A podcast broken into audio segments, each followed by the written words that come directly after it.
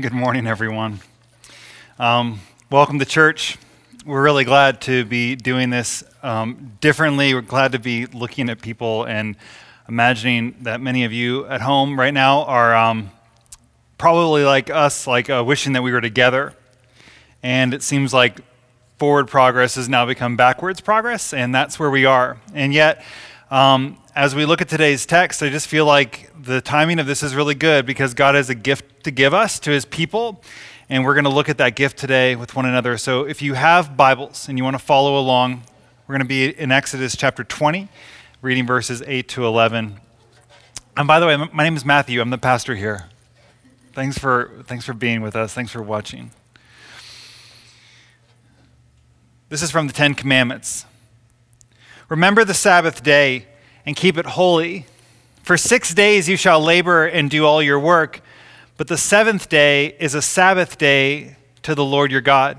You shall not do any work, you, your son or your daughter, your male or female slave, your livestock, or the alien resident in your towns. For in six days the Lord made heaven and earth, the sea and all that is in them, but rested the seventh day.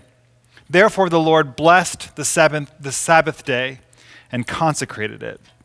This is the word of the Lord. Thanks be to God. Let's pray together. God, thank you for the gift today of sitting with your law. Um, I think of David's words where he says, Your law is my delight, that you have set my feet in a broad land. And that as we enter into the way that you call us to live, we are not limited, but we're expanded. That our experience of life does not shrink, but it grows. And so, Lord, would you give us open hearts to hear from you today, Holy Spirit? Would you help us to, to let you lead us? In Jesus' name we pray. Amen. Amen. So, we are getting into the nuts and bolts uh, the next few weeks on um, EHS, emotionally healthy spirituality, and that's probably a relief for many of you. Uh, I met with my EHS group uh, last night, and it is like dealing with enlarging your soul through grief and shame, uh, not gr- grief and not shame, loss thank you and shame maybe but but not as like the main ingredient of it um, th- this is like a heavy thing coming out of this idea of like know your family of origin and be prepared for a dark night and m- many many dark nights, perhaps. And so um, that's all a part of emotionally healthy spirituality. And it's an important part of it for sure, because it's um, like those are some of the most fruitful, productive, intense seasons of our life in shaping us into who we are. But, but thanks be to God, like that's not, that's not the bulk of the work the bulk of the work is not just in the depths, constantly sorrowful, woeful, wondering if you're going to survive it. That actually, the most important thing in determining the sort of people that you and that I are becoming is the sort of chosen, daily, um, quieter work. That's the stuff, that's the, that's the real nuts and bolts of how you and I become emotionally healthy spiritual people. So that's what we're going to look at, begin today with two things. Uh, Pastor Pete has this chapter, he calls it Daily Office and Sabbath. And I'll just say very briefly about daily office. Daily office is a churchy way of saying daily work. Office is an old word for work. That is specifically the daily work that you and I do with God. That is even more specific, the daily work that you and I do with God uh, in prayer and in the Bible.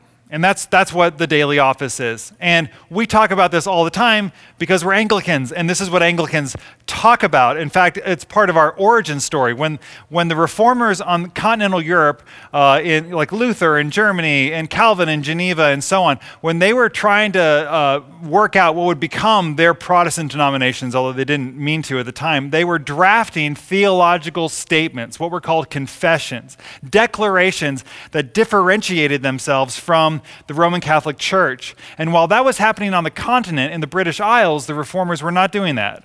Instead, they were writing a prayer book in the language of the people so that the people could have a relationship with God in their homes and with family members and with friends. That is the revolution of Anglicanism.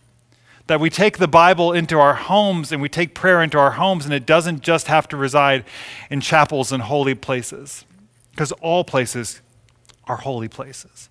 And so we talk about this a lot, and it's an important thing, and I'll talk about it at the end about how we need to develop a plan for this. But, but I'm going to trust that most of us, if you've been at Trinity for a while, you've heard me talk about how you should be reading your Bible every day and praying because it's what it means to be a Christian, and it's one of the primary ways that we grow and feed our souls with the truth uh, uh, of God's Word. But the practice that is less associated with Christianity and more associated with our spiritual foremothers and forefathers is what I want to talk about today, and that is Sabbath. Sabbath is. Um, it comes from the Hebrew word Shabbat. It is the single most distinctive practice of the ancient Jewish people. If you read the Old Testament, you will see that the thing that they rubbed up against with other, other countries, other nations, oh, oh, you know, like uh, armies who'd come in and conquer them, like lands they've been exiled to, the place where they had the most tension was around their Sabbath keeping uh, practices. And you could make an argument, I think it's actually a really interesting argument, that the entire Bible is about Sabbath that it begins with Sabbath at the very beginning in Genesis 1, and that the thread runs all throughout. Your Bible begins with a poem. It begins with Genesis 1, which we call the creation story, but it's a creation poem. And it's not meant to tell you and me that God made the world in seven 24 hour periods. It's not the purpose of the poem at all. The purpose of Genesis 1 is to really give two main ideas that is going to then guide the rest of the story of the Bible. One, human beings are distinct and that we were made in the image of God. Therefore, you are never more human than when you are reflecting what God is like on the earth. And two, Sabbath rhythm is at the foundation of what it means to live on this earth. It's cooked into the very beginning of the story. And everything that goes on the rest of the Bible comes from one of two things people failing to live into their identity as God's image bearers, or two, people failing to follow the principles that give us something like Sabbath, namely, that we are not gods, but God is which is what we'll look at today. Um, and this thread goes all the way through the Old Testament until suddenly a person shows up who is, in Paul's words, the image of the invisible God. He's the perfect image bearer, and he calls himself the Lord of the Sabbath. And he looks at people like you and me who are tired and weary, and he says, If you will come and take my yoke and wear my yoke, I will give you the rest you're looking for. I will give you the Shabbat your soul was made for. If you will come to me. For centuries, forever, People have kept a rhythm of rest in the church and before. And yet we don't do this anymore, not since the Industrial Revolution, not since the in, uh, invention of the electric light bulb. Um, not, not to get all Wendell Berry on you, but like people used to like obey the natural uh, rhythms of the world that we lived in. They followed seasons, they followed sunrise and sunset. This was how we lived. And as soon as the 19th century came along and all of its advancements and the electric light bulb and all of its advancements, we have ever since then lived rather than in obedience to these things, we've lived in defiance of these things. And because of that, we have done what? We have exhausted our lands. We have robbed our country, our, our, our, our earth of nutrients. We have exhausted our livestock. We have exhausted our bodies. We have exhausted our souls and our spirits. We have robbed the world of natural resources, and everything is now at a scarcity level. Why? Because we have lived in defiance of the natural laws that God has put in place from the beginning. And then COVID has come in, and you and I, many of us, have at least been pushed home. Not all of you. Many of you who are essential workers have been forced to continue to show up and bless you and thank God for you. But so many of us have found ourselves now at home where now the lines are even blurrier between what is work and what is rest, and how do I stop, and what is my day off, and do I get days off anymore, and everything's accessible. Sabbath has always been God's plan, His purpose for human flourishing. Let me say that again. It's really important. If you and I are trying to live a human life without taking one 24 hour period a week off to rest, you are living in a way that you simply were not created to do. You are living out of step with your wiring. Like you've always been made to Sabbath rest. So let's take a minute and just look at what Sabbath is. First thing we want to look at today is uh, wh- what is Sabbath? What is Sabbath? Sabbath is a 24 hour period of rest and delight the 24 hour period of rest and delight. Um, it has always been understood as that. Um, there are people who get creative with that, and that's fine, but it's meant to actually go for 24 hours, a full day. The Jewish people practice it from sunset on Friday to sunset on Saturday. Mine is usually just Saturday. And my, my Sabbath looks, less, uh, looks more like me putting down my phone and putting down my computer and instead picking up books or spending time making a very big breakfast with my kids every single, uh, every single Sabbath. Pancakes and waffles, and working in the garden with my family, playing games, going on walks, having friends for dinner, spending long leisurely time in conversation, doing good work, writing letters. It's a day in which I slow down and I do things that I don't normally do the rest of the week because I finally have space and bandwidth to do these things. Sabbath is incredibly important to me. It has been for more than a decade now. It's incredibly important to our team. We talk about Sabbath all the time. Every review I've ever done for a person in this room has involved a conversation around their Sabbath keeping. Every review I've had at this church has involved a conversation around this. And our meetings talk about it because one of the primary ways that I can love them and their families is to make sure that they're not working so hard that they don't get a day off. It's one of the most important ways I can love you too because God instilled this in the rhythms of the natural world for us to obey and listen to. Sabbath is not something that we do so that the rest of our week is more efficient. Uh, Rabbi uh, Abraham Joshua Heschel, who wrote this really beautiful book called The Sabbath, it's a tiny little thing and you should buy it and just read it devotionally on your Sabbath. It's really good. But he says, We do not work because, we do not Sabbath because it increases our efficiency. We are not beasts of burden constantly trying to figure out how to become more efficient, but rather, Sabbath. Sabbath is here to remind us that we are more than our work. Sabbath is about um, Sabbath is about time. That's the second thing we see. Sabbath is about taking our most valuable resource, your time. Not the stuff in your wallet, not the stuff in your bank account. Your most valuable resource, I think we would all agree, is the time that you have in a day, in a week. And it's about taking that and submitting it to what God says you need submitting it to this idea that God knows what you need more than you do. That you are not a self made man, that you are not self made women. That instead, you are God's child. And God is your father, and He knows what you need, and He loves you very much. And He says, This is how you're going to live in, in step with me. This is how you're going to, this is how you're going to follow what I say you need. Sabbath is about time. The third thing we see is Sabbath is about ceasing and delighting. It's about ceasing. The word Shabbat literally means to cease, to stop. Um, so there's, a, there's another place where this commandment around Sabbath shows up it, just a couple books later in your Old Testament in Deuteronomy chapter 5, and I want to read it because it's really important to understanding the spirit of Sabbath. Deuteronomy uh, records a sermon or several sermons that Moses preached 40 years after he receives the law in Sinai in Exodus 20, which is what we began our sermon with. So we're 40 years into the future now. He's still talking about it. It's really important. Deuteronomy 5. Observe the Sabbath day and keep it holy, as the Lord your God commanded you. For six days you shall labor and do all your work, but the seventh day is a Sabbath to the Lord your God. You shall not do any work.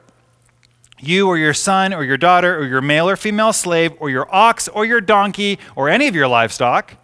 Chickens get a day off, goats, or the resident alien in your towns so that your male and female slave may rest as well. Okay, so that's pretty familiar. We've heard that. Why?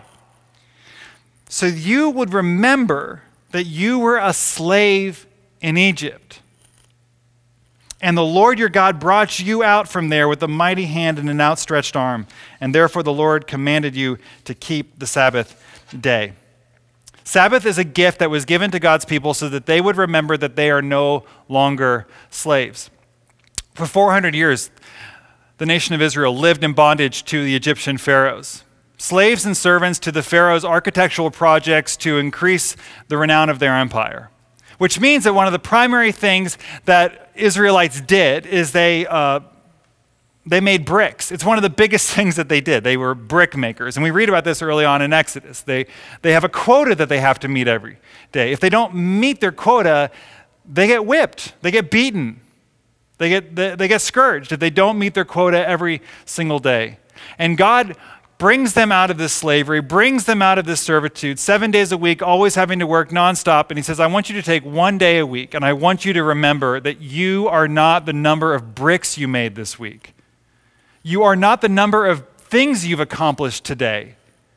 You are a person who's been rescued from that. Your life is not about your work, it's about so much more than that. It is a day in which you and I are called to cease. And because we can cease, now we can do the second thing we can delight.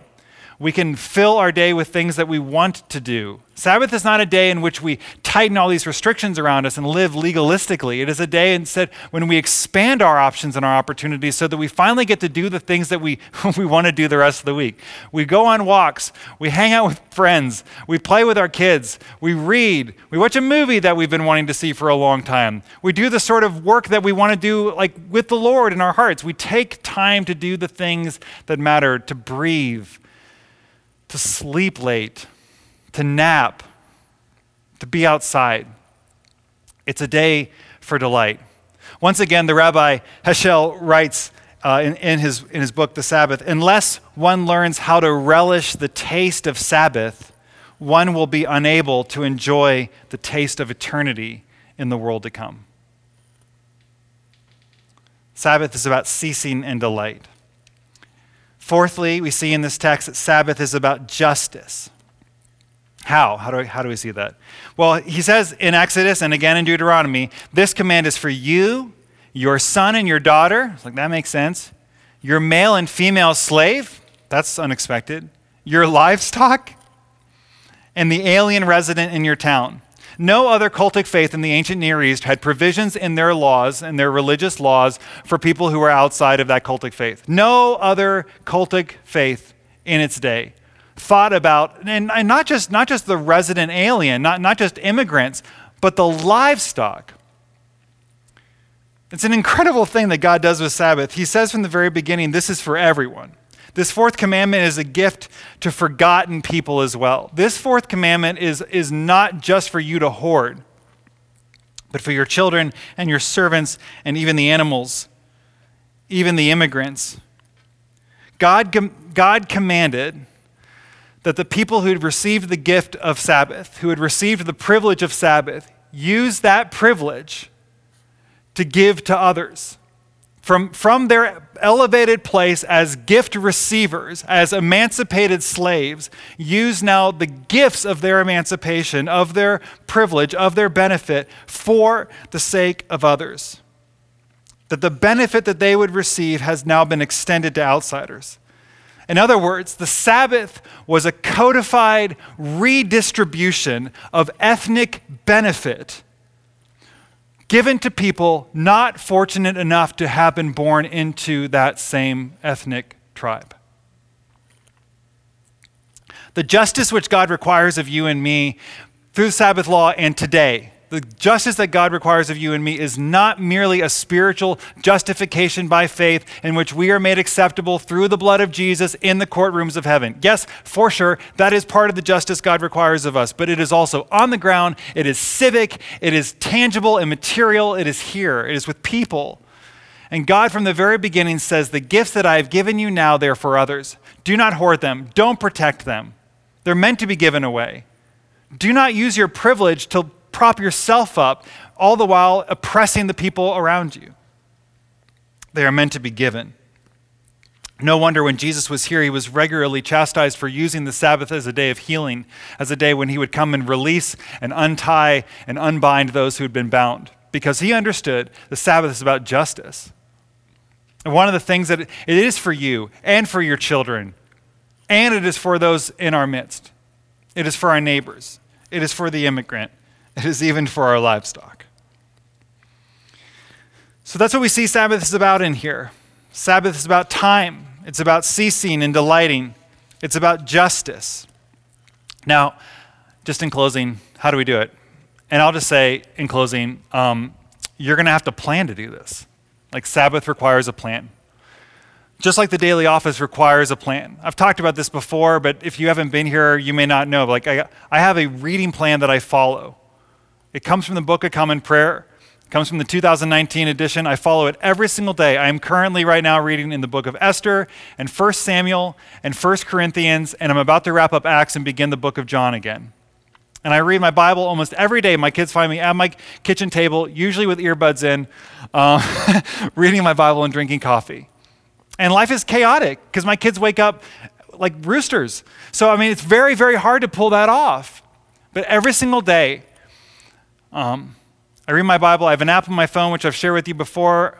um, which keeps me accountable to pray throughout the day. And I don't do it all the time, but it reminds me in the morning, it reminds me at 1.30 p.m. and again at 5 p.m. And then before I go to bed, it reminds me to spend a few minutes and pray the Lord's Prayer and center myself in the fact that I live in my Father's world and it's not up to me and I'm, I'm, I am not a God, I'm a human being. There is a God and He has my life in my hands. He has my family's life in His hands. And so I do this virtually every day. Perfectly? No. Am I going to get a merit badge when I get to heaven for it? No. But I do it because it matters. You got to have a plan. You also have to have a plan with Sabbath. The Jewish people have a very robust ritual around Sabbath preparation. It begins every Friday in the afternoon and they work all the way up to sunset so that they are ready to go, which means that sometimes you and I have to do things in weird times in order to make it possible for us to protect a day which means we have to get creative sometimes. Sometimes you find yourself working on a Saturday or a Sunday or whatever your day ends up being. Sometimes you find yourself traveling all over the state of Georgia for travel sports, and it doesn't feel like any kind of rest. And you got to get creative. You get creative. Find other times. Make it happen. Piece it together throughout the week if you have to. But it requires a plan. It lives on my calendar. It is a weekly thing. Every Saturday, you'll see an all day event on my calendar. And it's not because every single Saturday we pull it off, because sometimes we don't. And sometimes we use our Sabbath to paint one of our kids' rooms. You know what I mean? Like it's just, but it's a gift to be received. It's something that you and I are given, it's for you. But it takes work to enter it, which is why in Hebrews chapter 4, I'll just read this in closing before Micah comes up. Hebrews chapter 4, we read these words. So then, there remains a Sabbath rest for the people of God. And this is important because so many of the things, so many of the ceremonial things from the Old Testament, from the Old Covenant, appear to be sort of in limbo in the New Testament. Do these things apply? Do we carry them over? And the writer of Hebrews wants you and me to know like, there remains a Sabbath rest for the people of God. It carries over. This is not something that dies with the Old Testament, it lives on, it's for you today. There remains a Sabbath rest for the people of God, for whoever has entered God's rest has also rested from his works as God did from his. And then he says, Therefore, let us make every effort to enter that rest. Make every effort, because it's not going to come easily, it's not going to come naturally. You're going to have to work to do it. But it's a gift that God has given to you and me. And and what does Sabbath have to do with emotionally healthy spirituality? It has everything to do with it. Because it's a decision, a weekly reminder that I am actually putting myself in God's world and not asking Him to just come and make mine into what I want it to be. It is a chance for me every single week to submit myself with my time and say, You are God, and I'm your child. Lead me.